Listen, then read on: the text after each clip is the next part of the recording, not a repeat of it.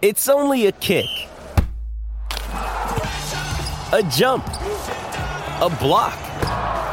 It's only a serve. It's only a tackle, a run. It's only for the fans. After all, it's only pressure. You got this. Adidas.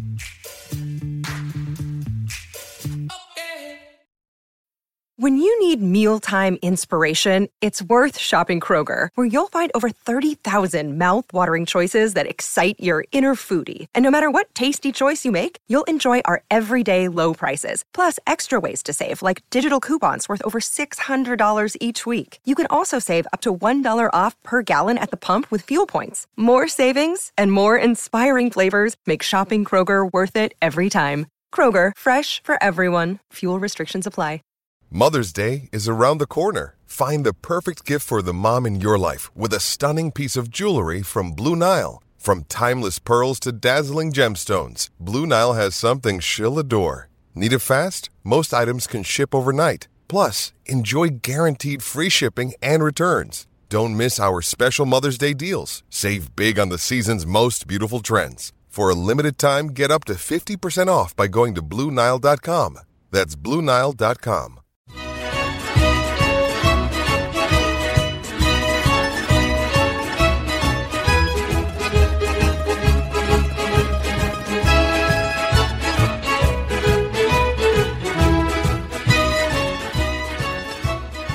and welcome to another edition of the Forza Napoli Calcio podcast. This is a podcast all about Napoli, of course, but you don't have to be a Napoli fan to enjoy it.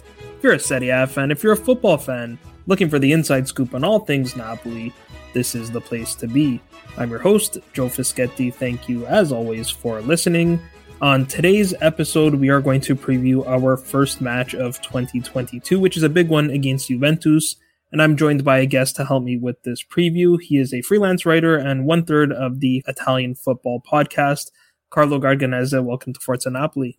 Hey Joe, thanks for having me. Uh, happy New Year to everyone that's listening. How you doing? I'm doing well, and uh, happy New Year to you as well. And thank you for coming on. It's definitely a pleasure to have you. All right, so let's get started, and we're going to assume that this match is actually going to be played on Thursday. There have been some rumblings about a possible postponement given the COVID situation in Italy. The league has made its position pretty clear that they do not intend to postpone any matches. That includes this one. That includes Juve's Supercoppa match against Inter, currently scheduled for the 12th, I believe. But they've also kind of left themselves vulnerable, I guess you can say, to intervention by the local health authorities. And so far, the, the Napoli ASL said that they're going to monitor the situation we know there have been some positive cases in the squad, which we'll get to later. But as of right now, and we're recording this on Monday morning Eastern time, the match is still scheduled to be played on the 6th. So we're going to preview the match on the assumption that it's going to proceed as planned. Now, Juve come into this match sitting fifth in the table, four points behind Atalanta in the final Champions League position, and five points behind Napoli in third. So before we get to the match itself, I want to talk a little bit about how Juve got to this point because I think a few seasons ago it would have been completely unheard of for for Juventus fans to be told that they'd be sitting in fifth place, right? And not, frankly, not winning the Scudetto last season as well which is where we're at at the midway point of this season. So, you know, this didn't happen overnight. I feel like it's been a bit of a gradual process over the last few seasons to get to this point. But Carlo, at what point did you realize that things were starting to go a little bit sideways with Juve? I would say probably 2017, because that is the year that Juventus abandoned everything that they had done that had made them the big, powerful, unstoppable team that we saw from, you know, let's say 2011, 2012 onwards that dominated Italian football.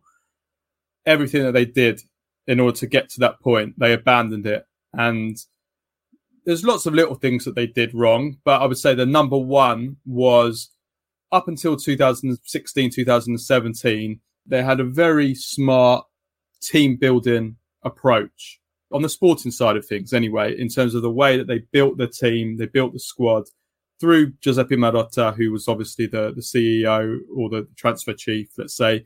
And the way that he worked was he looked at the, the squad, he looked at the team, and block by block, he he tried to strengthen each department, each position, clear vision of how what was needed before each transfer market, and step by step, each summer market, each window, Juventus slowly improved. They improved, they improved, and obviously they, they that's why they they dominated. What then happened from from the 2016-17 season is they abandoned that approach to a kind of a Galactico approach. Now, the first sign in first Galactico, unfortunately for you, was obviously Higuain. They paid the buyout clause for 90 odd million, whatever it was. So there was that first. And he was, you know, coming approaching 29 years old when they signed him, which is something that I don't think Juventus would have done before. And then after that, you had Ronaldo, obviously, in 2018, and then you had De Ligt in 2019. So Juventus went away from creating a team to buying, you know, one big name star. And they weren't able to sustain that. Juventus financially, they're not rich enough. They're not, they're not capable, or it's very difficult to buy a, a big name star for such a huge amount of money each summer and, you know, not see the rest of your team, the rest of your squad weaken as a result. So I think it started from the change in the approach towards a Galactico approach. And then from there, we saw that really every season, Juventus's team, Juventus's squad declined gradually each season. And in the first two seasons, 2016, well, 2016 17, they got to the Champions League final. But the two seasons after that, 2017 18 and 18 19, those two seasons, Juventus didn't have good teams or squads, in my opinion. They didn't play good football. They played bad football. They won more because the other teams in Serie A, including Napoli, weren't good enough experienced enough, however you want to say it, to take advantage of Juventus's weaknesses. And Juventus really won a little bit by default, but also a little bit by they had some experienced champions there that just got them over the line.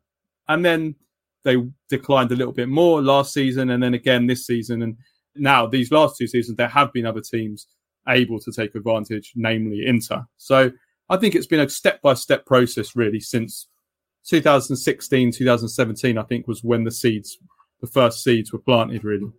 That makes sense. When I was initially planning for this episode, I was going to actually ask you if you could pick one person to put all the blame on, who would it be? And then I kind of realized, well, there's there's sort of multiple culprits here. I mean, you can blame the coaches, and we'll get to Allegri uh, in a little bit. You know, there was Pirlo before him and Sarri before Pirlo. You could blame Paratici, you know, I think there's been a, a, steady decline in, in terms of performance in the transfer market since Marotta was not renewed. But ultimately, that decision to to not renew Marotta was made by Agnelli. So is this ultimately Agnelli's responsibility here? Yeah, well, obviously the buck stops with Agnelli because he is the top man. He is the top of the Juventus pyramid. So absolutely, yeah, it, it stops with him because you know, he made the decision. I mean, he's made a lot of mistakes in the in the last five years, and I think I've changed my opinion on Agnelli because I look at well, it was almost ten straight Scudetti, and obviously you, when Agnelli came in, Juventus were in crisis. Kind of, we're going back 2010 ish to when he became the president, and Juventus were in crisis after Calciopoli. They hadn't won for years. They had those two seventh place finishes. And when Antonio Conte came in, everything was a complete disaster. Then they went on this winning run. And I think Agnelli, for a long time, got most of the credit for that. People were like, oh, it was Agnelli taking over as president who brought this all about. But then we see, since Marotta's left, how much Juventus have declined. Now I've kind of changed my opinion a, a little bit. And I'm thinking, actually, how much of that was actually really was down to Agnelli and how much of it was actually it was actually Marotta, the mastermind. He was the one that built everything. And then obviously Antonio Conte was the spark as well, you know, to kick everything off. So now I've changed a little bit. And, you know, you look at Agnelli and how many mistakes he's made in the five years. I mean, obviously getting rid of Marotta was a huge mistake. Giving the keys to Fabio Paratici was a huge mistake because Paratici, you can say, is almost a disaster, really, as Marotta's replacement.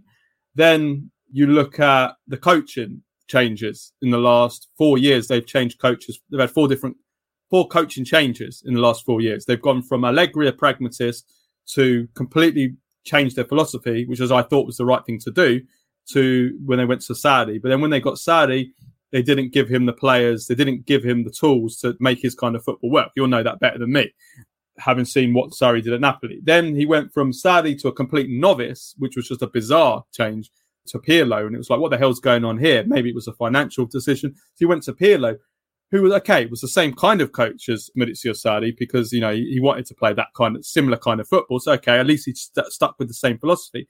But then after a year of Pirlo, he completely abandoned Pirlo and went back to a pragmatist in Allegri, who was already, in my opinion, outdated in the last two years of his first spell, and went back to him. But not only did that, gave him a four-year contract worth 36 million nets over the four years. So you're looking at almost double that gross. So, you know, you're thinking, well, the coaching. And then he got the whole Super League situation where, okay, I can understand why he wants a Super League. I, in some ways, I'm, I'm in favor, uh, in many ways, I am in favor of a complete revolution of, of European football because I think nobody can touch the Premier League now. That's clear. But I didn't agree in the execution. But if you actually look at how we tried to go about that, whether you agree with it or not, it was just the most incompetent attempt at a Super League you've ever seen. It was embarrassing. It was like Doctor Evil style. You know, it was so bad. You know, so you look at that and you think, gosh, that was actually pretty damn incompetent. That was from Agnelli. So you look at all these mistakes he's making and you think, yo, of course, Agnelli has made a hell of a lot of mistakes. But then, you know, you can also break it down and you can look at Paratici and you can say, well, Paratici was put in charge of the transfers for a number of years and and he completely failed. You know, building a squad, building a team. There didn't seem to be any kind of plan. Every single summer when Juventus bought players, it was like, what formation they built buying these players for? You know, they bought certain players that could only fit in one formation, then they bought other players that could only suit in a different formation. There was no clear idea that you got with Marotta where you knew what formation he was buying the players for. You knew what type of football he was buying the players for, what the manager buying the players for the manager. That didn't happen with Paratici. Like we said, he had Sarri in charge, but Paratici was buying players that, or wasn't buying players for what was needed for Sarri's football. And so there was Paratici, you know, making, from the financial point of view, making these kind of, and now they're getting investigated for it, these kind of plusvalenza deals. Get rid of Cancelo. I, I still have never, I haven't got over that now because the guy for me is the best he's the best fullback in the Premier League. And it's like, what the hell are you doing? So, you know, a lot of mistakes were made on the transfer market so yeah, I mean, yeah, I think ultimately Agnelli and Paratici are the two main guys, but the buck stops with Agnelli.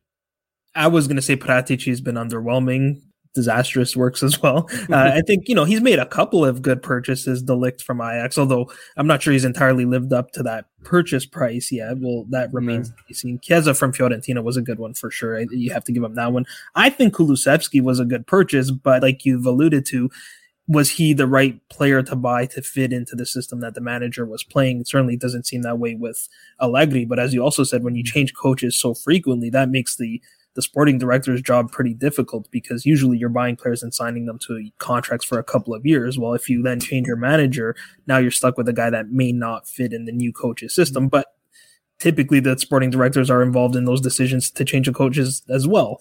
But as you said, there were other transfers that were not good ones. There were some swap deals. You mentioned Danilo Cancelo. You know, Danilo's not a bad player, but Cancelo's world class now. Spinazzola Pellegrini. You mentioned Arthur Pjanic, and in terms of least, I, I don't think Arthur's that bad of a player. I either. like him. I yeah, like him. I yeah, he's a good player.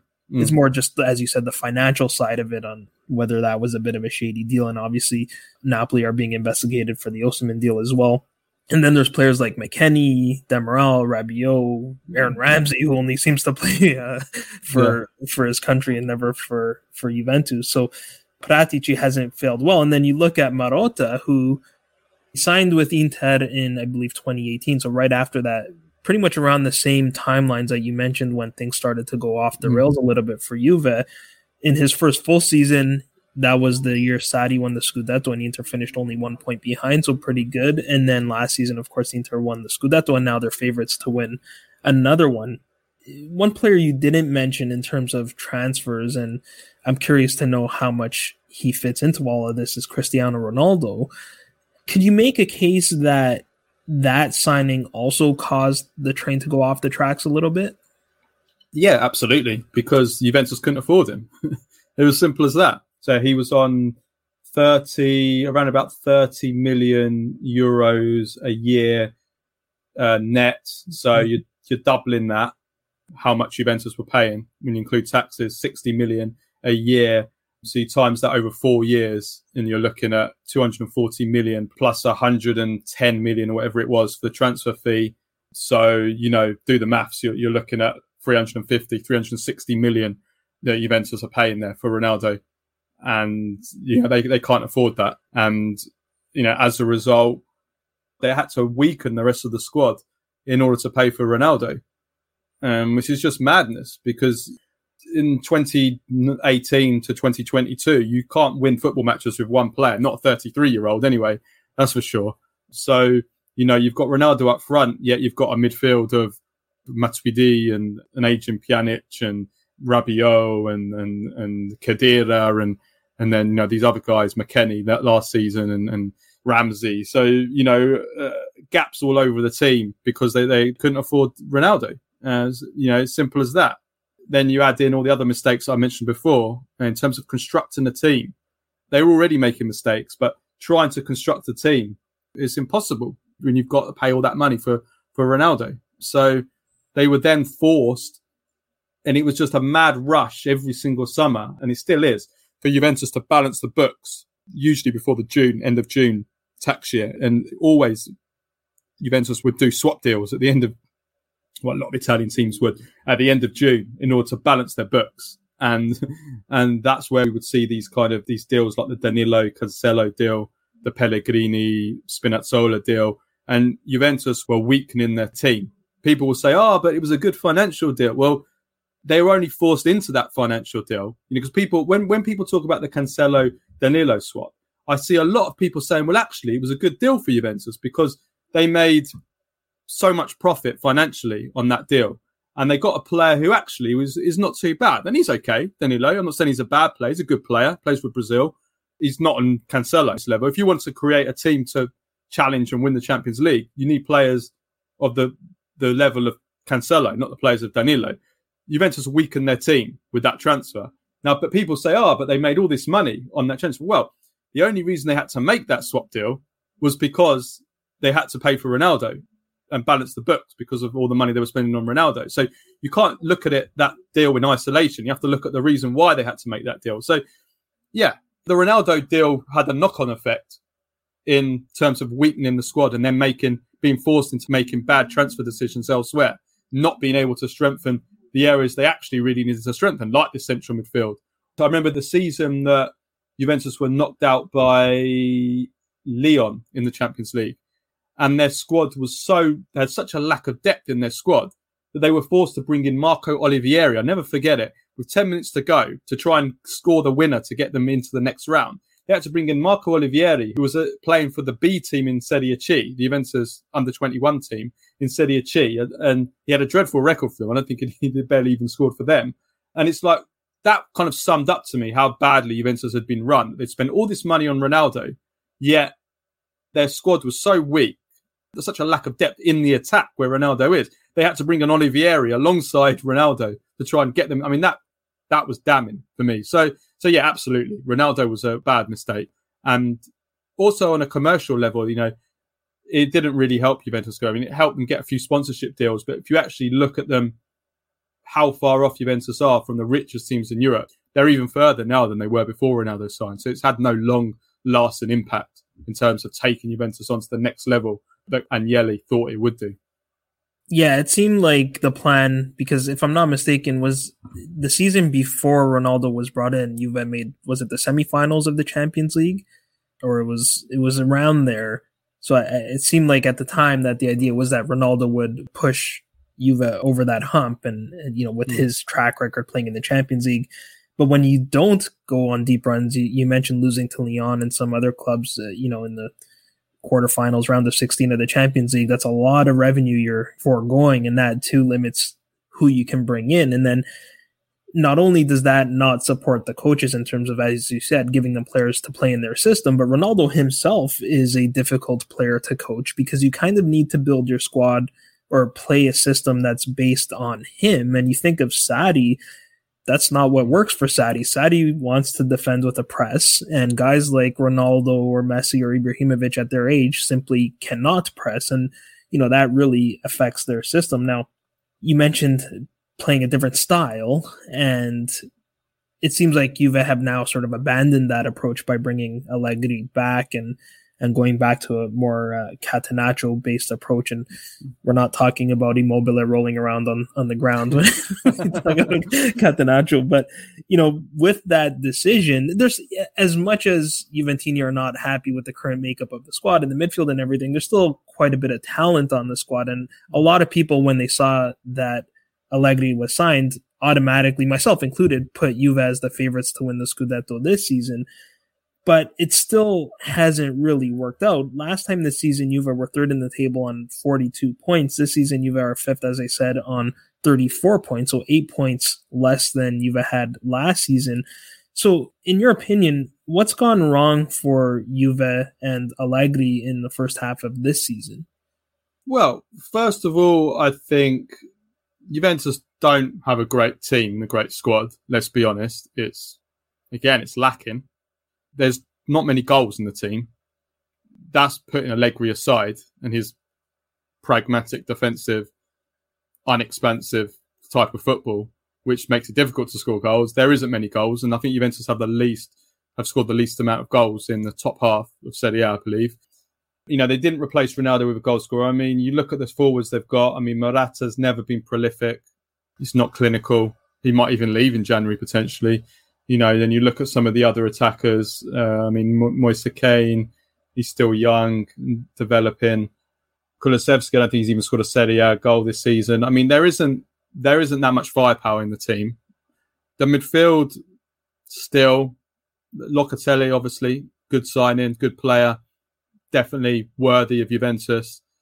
That's a good signing. But the rest of the midfield, I do like Arthur Melo. I think there's a player in there, but you need the right manager. Allegri isn't the right manager for him, unfortunately. So, I mean, yeah, the squad is not great for starters. I don't want to say, because I do think that a better manager probably could challenge for the title, even with this squad, but it's a weak team. Uh, it's not it's a weak squad by Juventus' standards. That's number one. Number two, yeah, obviously, I look at Allegri and he is playing and he needs to adapt. He is playing what I consider an outdated type of football you know, modern football, successful modern managers are almost all high press, attacking, expansive, even in a way, hybrid football that takes the game to the opposition and dominates the territory, tries to dominate possession. Generally, not all, but most of them. Some of them, like Thomas Tuchel, for example, although he's going through a bit of a bad spell at the moment, he alternates, he mixes it up between a high press and dominating possession and territory with holding off a little bit against certain teams, you know. So you can sometimes mix it up a little bit. What you can't do though is be completely complete Catenaccio like 1960s style Inter or 60s style Milan, you know, where you're just holding off and trying to defend in your own box and then hit on the counter That just doesn't work in modern football. It doesn't work with the modern rules. You can't defend. The art reason the art of defense is dead is partly because the rules don't allow you to defend anymore. Things like the passive offside rule and you know VAR and all these kind of little things that just make it impossible to get away with the stuff that you could get away with in the past. So you can't defend like that. And um, yeah, I look at Allegri and it's a very basic type of football that he plays. At the start of the season, especially, he was persistent with his 4-4-2 formation, which was just driving me crazy. It was just, it was unwatchable. Just so rigid, so predictable, so easy to play against, so obvious every time they attacked. And Juventus never looked like scoring or creating chances. They didn't even look very strong defensively. So he was persistent with that for too long. I would like to think that he's finally realised that, right, I shouldn't go with the 4 4 2 anymore. And we've seen an improvement kind of moving away from that. But I'm still not 100% convinced that he's totally moved away from it and that he will never use it again. And there's already some reports that he might use it against Napoli actually on uh, on Thursday. So we'll see. But yeah, so generally, yeah, Allegri's type of football is a little bit outdated. He needs to adapt. The results have improved a little bit in the last month, although I would say that we should take that with a pinch of salt because you've got to look at the level of the opposition that they've played against Juventus in, in December and they weren't particularly strong teams. So now will be the test to see if they have started to turn the page a little bit and Allegri is adapting a little bit, being a little bit more proactive. And also, yeah, January, we'll have to see if he can get some better players in. As I said at the start, we can't blame it all on Allegri because the squad isn't that great, but Juventus need to bring in some players this January. And if they do, then let's see if Allegri can do anything with them. Yeah. Yeah, I was hoping Juve would and Allegri would continue with the four four two because it really didn't seem to be working. You have, you know, where does Chiesa fit as he plays sort of the right wing back? Didn't really suit him. But like you said, now Juve are playing. We've seen the four two three one. We've seen the four three three. Juve have picked up 13 points in out of 15 out of the last five matches. Now, granted, as you said, they weren't exactly the most difficult opposition, but I think there's also the positive that Juve have scored two goals in each of those wins, at least. I think the, the Venezia match was the one that finished 1 1. So, I mean, that might suggest that Allegri is kind of recognizing that because he was even doing this even against the weaker clubs early in the season where he would defend a one goal lead even against some opposition where you would think you might be better off continuing to attack and hold the ball and, and try to score more and that'll limit the risk because any team as Napoli fans know you know, with Empoli and Spezia, any team can score even a bizarre goal if you only have a one goal lead. And, you know, you talked about playing Catenaccio. Serie A is not the same Serie A that, that it used to be. I think Serie A has more goals scored than any of the top five leagues in Europe. Yes, a lot of them have been penalty kicks and, and you mentioned VAR and all that stuff, but I think it's still the top scoring league, even in terms of goals from open play. So two I think, yeah. Yeah. So Allegri definitely needs to uh, adapt to that. But do you think that he's recognized that the team needs to score more than one goal a game with how have played in the last five matches, or is it really just the quality of the opposition? I would say we can't prove that it's not just down to the level of the opposition. And the reason I say that is because I look at the way that Allegri speaks, I look at his interviews, and by the way that he talks, it's like nothing has changed at all with Allegri's approach and philosophy to football. Because whenever Juventus whenever he's asked questions in a post match interview, he always says the same things. It's always, we have to be more solid. We have to be nastier. It's about the mentality, not the quality of the players. The players need to improve their mentality if we're going to get better. It's not about improving the quality of our play.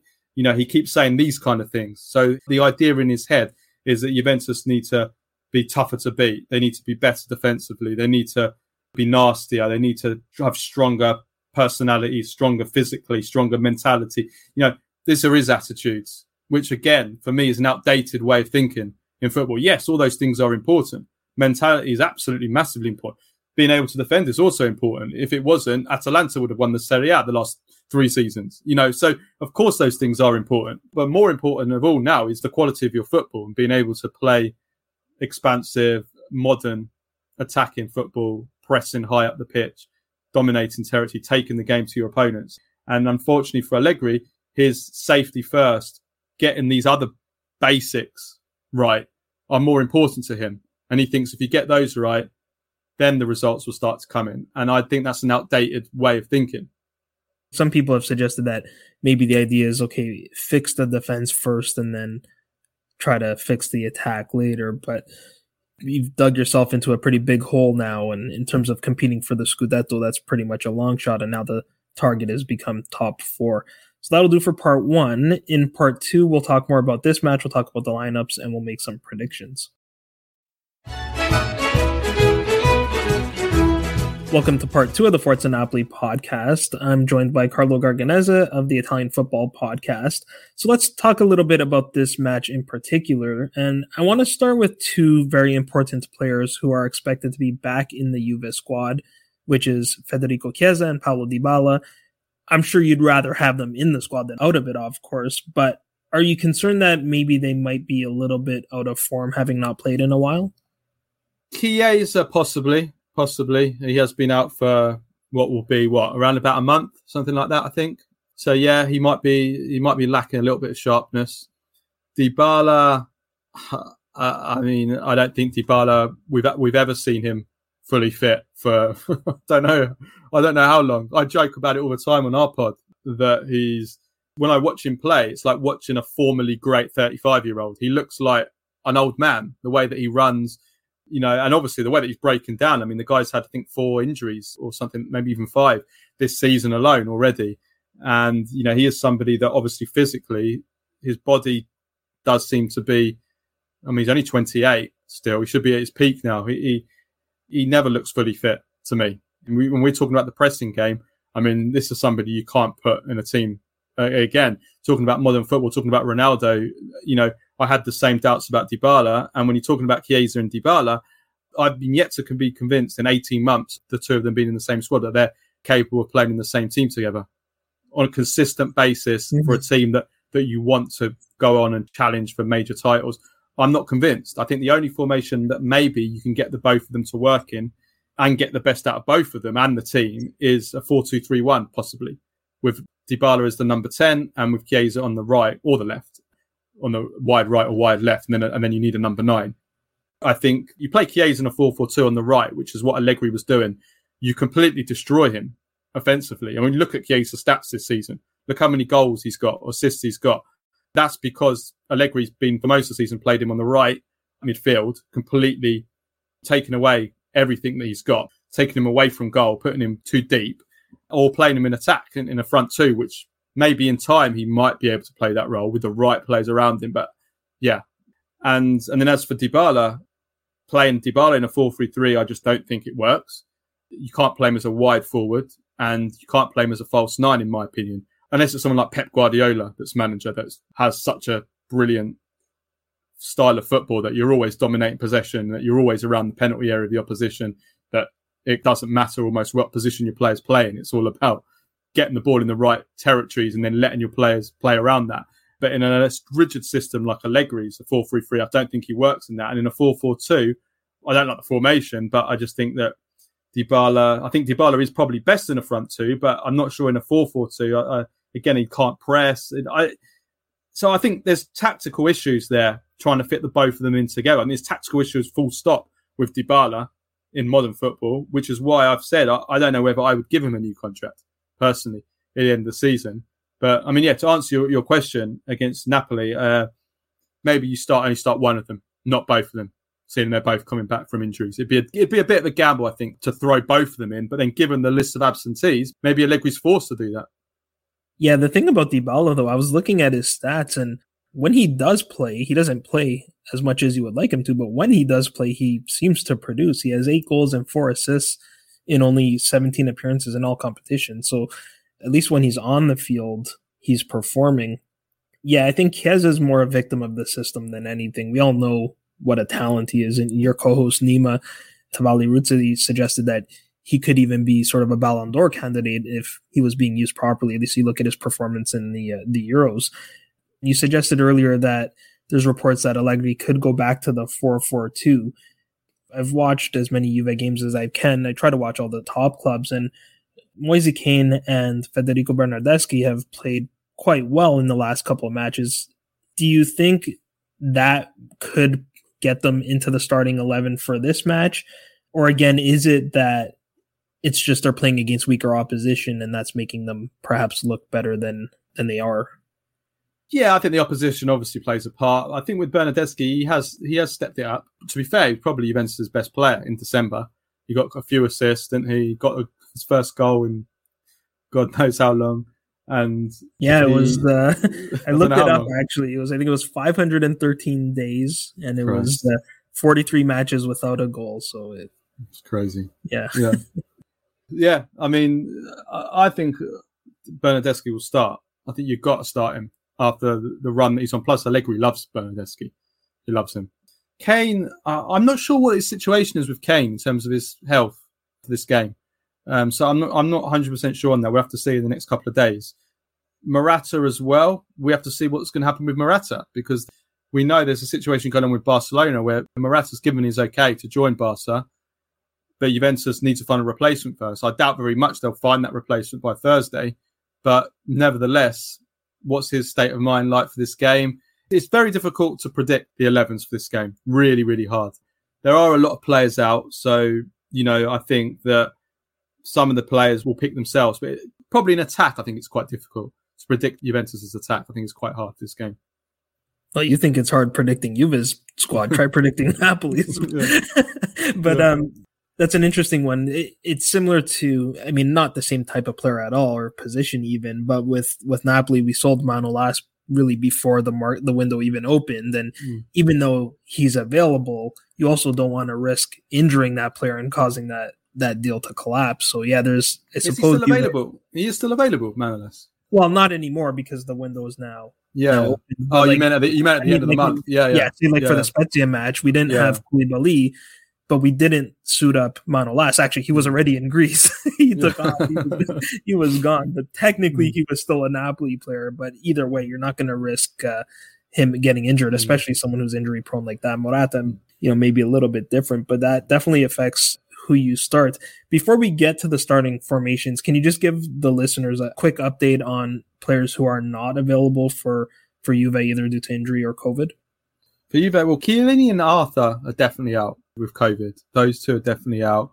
Ramsey, obviously Ramsey's out. he's, he's always out. Uh, so, so Ramsey won't be playing. Uh, Danilo, Danilo is definitely out as well. They're the ones that I could say for sure are out.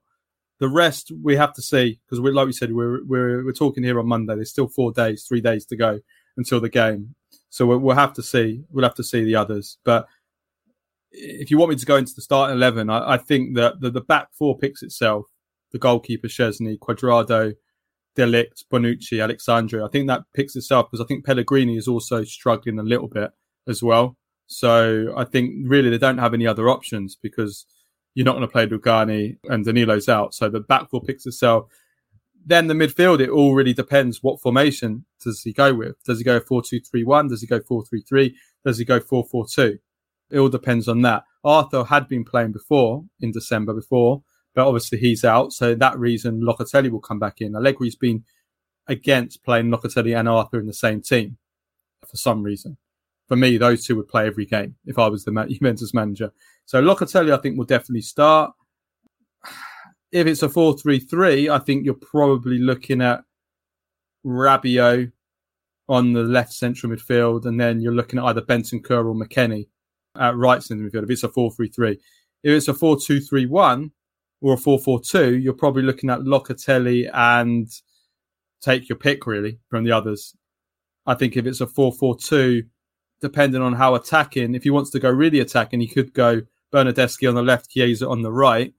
But knowing Allegri, I don't think he will go attacking, even if he does pick a 4 4 2. So he could go Rabiot in that horrible kind of hybrid left midfield role. Uh, and then maybe Chiesa on the right or Bernardeschi, and then two men up front. Or he could go Chiesa up front with Dybala, or he could pick Morata up front. It's so hard to predict. You know, if he goes at a 4 3 3 up front, does he play Morata and then let's say Chiesa and Bernardeschi either side, which is probably what I would do. Or does he try Dybala again in a false nine and leave Morata out because of his transfer situation? Or does he go 4 2 3 1 and go Dybala? I mean, it's really hard to predict. We're going to have to see how he trains. Yeah. We'll know. We'll probably know in a day or two because we'll see how they're training. We'll yeah. know. We'll know what formation he's likely to go with. But right now, it's quite difficult to predict. Yeah, I like the the four two three one I mean, like you said, maybe it's a bit too attacking for Allegri, but with and assuming Morata plays, you play Morata in the nine with Dybala in the ten, and then Chiesa and, and Bernardeschi pick whichever side, I suppose, uh, as the two the two wingers. Let me give you an update on Napoli squad, so you can sit back and relax for a little bit because there's there's quite a bit of an update here. So we have three players at Afcon: Adam Ounas, Frank Zambo Anguissa, and Kalidou Koulibaly. Victor Osimhen pulled out of the tournament, but he's also contracted COVID. You know, almost exactly a year. It, it seems to happen on his birthday every time, and in Nigeria.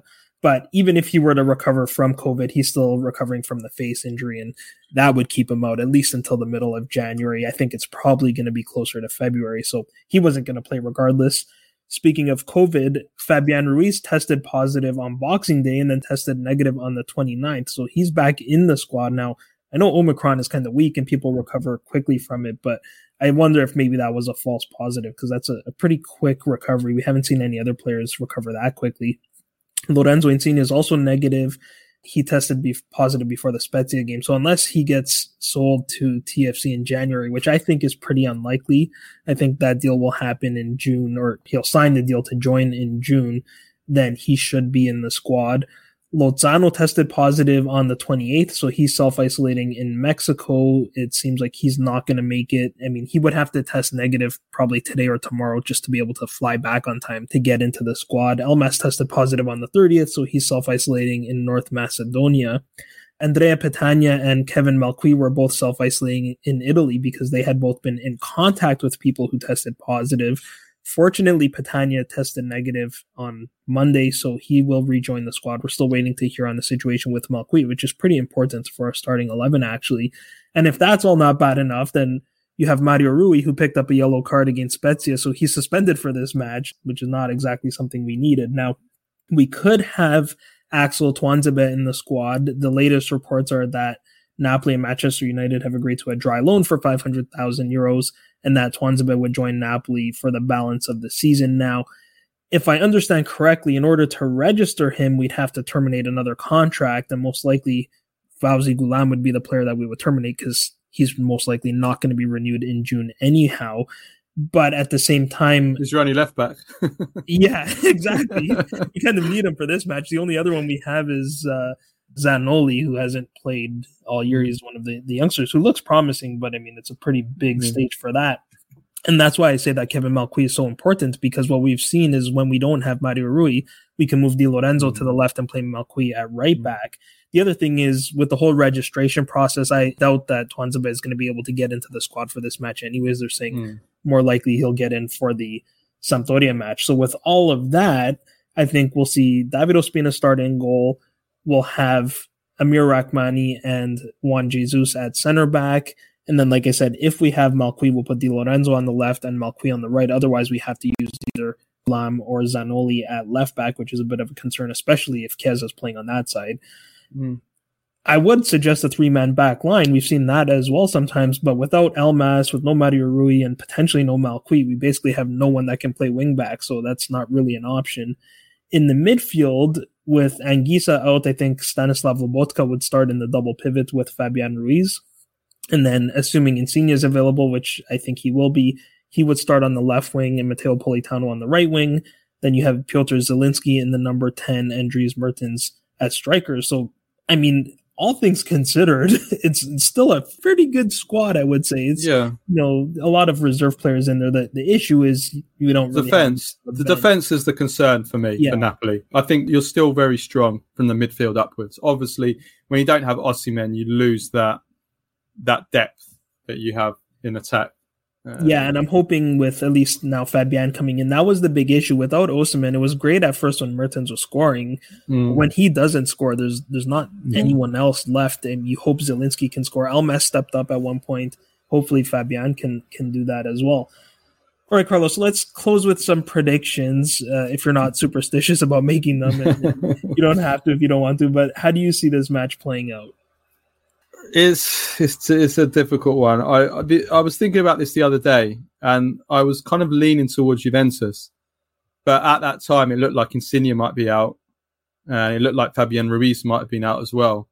Now those two might play, and I'm looking at Napoli's team, and it's it's looking a lot stronger. So I uh, I might cop out and go for a draw, a one-one draw. But if you had to ask me for a winner, I would go for Juventus a narrow Juventus win. If I had to pick a winner, but I think it, it could easily be a one-all draw as well. Yeah, we're pretty much on the same page there. I, I was going to say I'd be content with a draw, but I'm leaning towards a, 1 0 Juve win. And even though, you know, we talked about playing Catenaccio and protecting the lead, with Osimhen not there, if, if some of these guys don't step up, if we're not able to create chances, I can definitely see this being a, a 1 0 Juve win at yeah. the Allianz. Losing uh, Koulibaly, Anguissa, yeah. and Osimhen, those three. What was so good for me about Napoli early on in the season is that there was such a great mix of power and technical quality with mental quality. Napoli had a bit of everything. They had a bit of everything in that squad. You take those three out, and you lose probably your three most physical players in the squad, but also from a mental point of view, very mentally strong. Certainly Koulibaly and and Anguissa as well. I mean, he's been. I mean, for me, I said last week reminds me a little bit of Yaya Toure. I mean, I'm not saying he's anywhere near that level because he's a, obviously an absolute all-time legend, but that kind of player. You know, he's physically very big, very strong, but he's also bloody skillful. I was checking out some stats the other day, and he's in the top five in Serie A this season for dribbles. Dribbles, yeah, he dribbles always completely. He carries the ball, you know. So I think you lose those three, and you really you do lose three players where when you're lining up in the tunnel before the game and you're looking at who you're up against, you see three giants like that, and you think straight away that that's an advantage for you if you have those three lining up for you. So I think that's also a reason why Napoli have struggled a lot in the last month. They've lost that kind of that fear factor those three bring as well. Yeah, and I know you've also talked about on your show about maybe Napoli shouldn't compete for the Europa League because that's draining, you know, the energy out of the squad. The one thing I would say about that is that Spalletti has rotated quite a bit for those matches, but the problem came when we started getting the injuries and a lot of people have talked about the depth of Napoli or lack thereof. And for me, it's it's not so much a depth issue as much as it is an injury issue because we were doing fairly well when we were playing the reserve players in the Europa League and, and our regulars in Serie A. But when you have to start playing your reserve players every three days, I mean, that's yeah. hard enough on even starters, let alone the backups. Mm.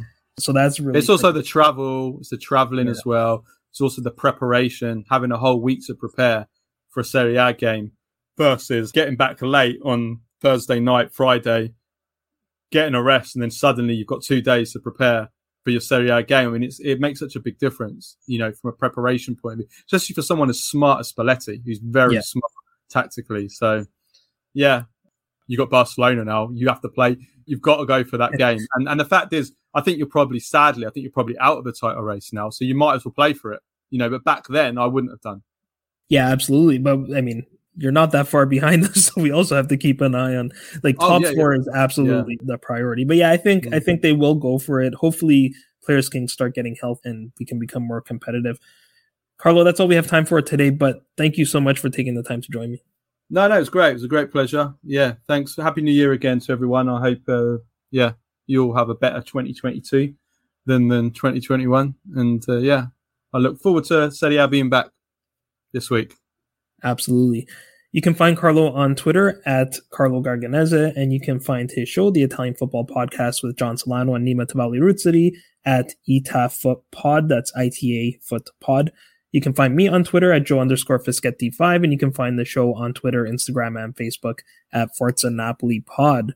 I'll be back later in the week to review this match and to preview our next one, which is against Sampdoria on Sunday. But until then, I'm Joe Fischetti. Forza Napoli sempre.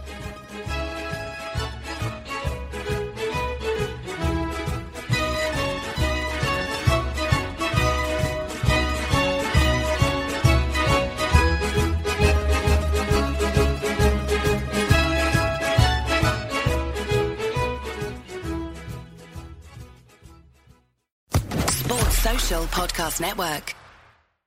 With the Lucky Land slots, you can get lucky just about anywhere. This is your captain speaking. Uh, we've got clear runway and the weather's fine, but we're just going to circle up here a while and uh, get lucky. No, no, nothing like that. It's just these cash prizes add up quick. So I suggest you sit back, keep your tray table upright, and start getting lucky. Play for free at LuckyLandSlots.com. Are you feeling lucky? No purchase necessary. Void where prohibited by law. 18 plus terms and conditions apply. See website for details.